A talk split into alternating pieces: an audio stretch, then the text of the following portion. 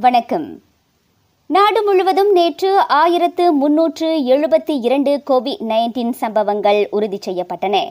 நேற்று முன்தினத்தை விட அது நூற்று இருபத்தி ஒரு சம்பவங்கள் அதிகமாகும். மேலும் மூவர் கொரோனாவுக்கு பலியாயினர். மூவாயிரத்துக்கும் மேற்பட்டோர் அக்கிருமி தொற்றிலிருந்து மீண்டனர். பேக்கெட்ஸ் திட்டத்தின் கீழ் ஐந்திலிருந்து பதினோரு வயதுடைய சிறார்கள் கோவிட் நைன்டீனின் முதலாவது தடுப்பூசி போட்டுக்கொள்ள இன்னும் ஒரு வாரமே எஞ்சியுள்ளதாக சுகாதார அமைச்சு மீண்டும் நினைவுறுத்தியுள்ளது.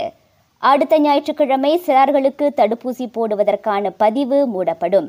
எனவே காலம் தாழ்த்தாமல் விரைந்து பதிந்து தங்களது பிள்ளைகளை தடுப்பூசி போட அழைத்துச் செல்லுமாறு அது பெற்றோர்களுக்கு ஆலோசனை கூறியது. இவ்வேளையில் நாடு முழுவதும் சுமார் நாற்பத்தி மூன்று விழுக்காட்டு சிறார்களுக்கு முதலாவது தடுப்பூசி செலுத்தப்பட்டுள்ளது. இருபத்து ஐந்து புள்ளி ஏழு விழுக்காட்டினர். இரு தடுப்பூசிகளை பெற்றுள்ளனர். இதனிடையே பன்னிரண்டிலிருந்து பதினேழு வயதுடைய இளையோரில் தொன்னூற்று மூன்று புள்ளி ஒரு விழுக்காட்டினர். இரு தடுப்பூசிகளை போட்டு முடித்திருக்கின்றனர். அறுபத்தி எட்டு புள்ளி இரண்டு விழுக்காட்டு பெரியவர்கள் ஊக்க தடுப்பூசி பெற்றுள்ளனர். ஒட்டுமொத்த மக்கள் தொகையில் எண்பத்தி இரண்டு விழுக்காட்டினர். இரு தடுப்பூசிகளை பெற்றுள்ளனர். இன்று நண்பகல் தொடங்கி பின்னிரவு வரை கிள்ளான் பள்ளத்தாக்கை நோக்கிச் செல்லும் வாகனங்களின் எண்ணிக்கை அதிகமாக இருக்கும் என எதிர்பார்க்கப்படுகின்றது. நோன்பு பெருநாள் விடுமுறை முடிவடைவதால் அதிகமானோர் சொந்த ஊர்களிலிருந்து நகர்ப்புறங்களுக்கு திரும்புவர் என்பதை புக்கிட் அமான் சுட்டிக்காட்டியது.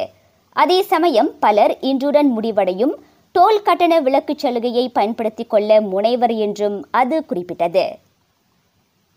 வேலை சம்பந்தப்பட்ட மோசடிகளுக்கு ஆளாகாமல் இருக்க வெளிநாட்டு வேலை வாய்ப்புகள் குறித்து கவனமாக இருக்குமாறு பொதுமக்கள் குறிப்பாக இளையோர் கேட்டுக்கொள்ளப்படுகின்றனர் அவ்வாய்ப்புகள் தொடர்பில் தகவல்களை உறுதி செய்ய விரும்புவோர் சம்பந்தப்பட்ட வெளிநாடுகளில் உள்ள மலேசிய தூதரகங்கள் அல்லது குறிப்பிட்ட தரப்பினரின் உதவியை நாடலாம் என வெளியுறவு அமைச்சு கூறியது. கம்போடியாவில் வேலை நாடிச் சென்ற பதினாறு மலேசியர்கள் மோசடிக்கு ஆளாகி அண்மையில் நாடு திரும்பியதை அது சுட்டிக்காட்டியது. கேல் புக்கிட் பின்தாங்கில் அண்மையில் உள்நாட்டு ஆடவர் ஒருவர் கொலையுண்டது தொடர்பில் அவரது நண்பர் உட்பட அனைத்து மூன்று சந்தேக நபர்களும் பிடிபட்டு விட்டதாக காவல்துறை தெரிவித்திருக்கின்றது. போதைப் பொருள் விவகாரம் அக்கொலைக்கு காரணமாக இருந்திருக்கலாம் என நம்பப்படுகின்றது. செய்திகள் நிறைவடைகின்றன. நான் சுகந்தமலர் முனியாண்டி. வணக்கம்.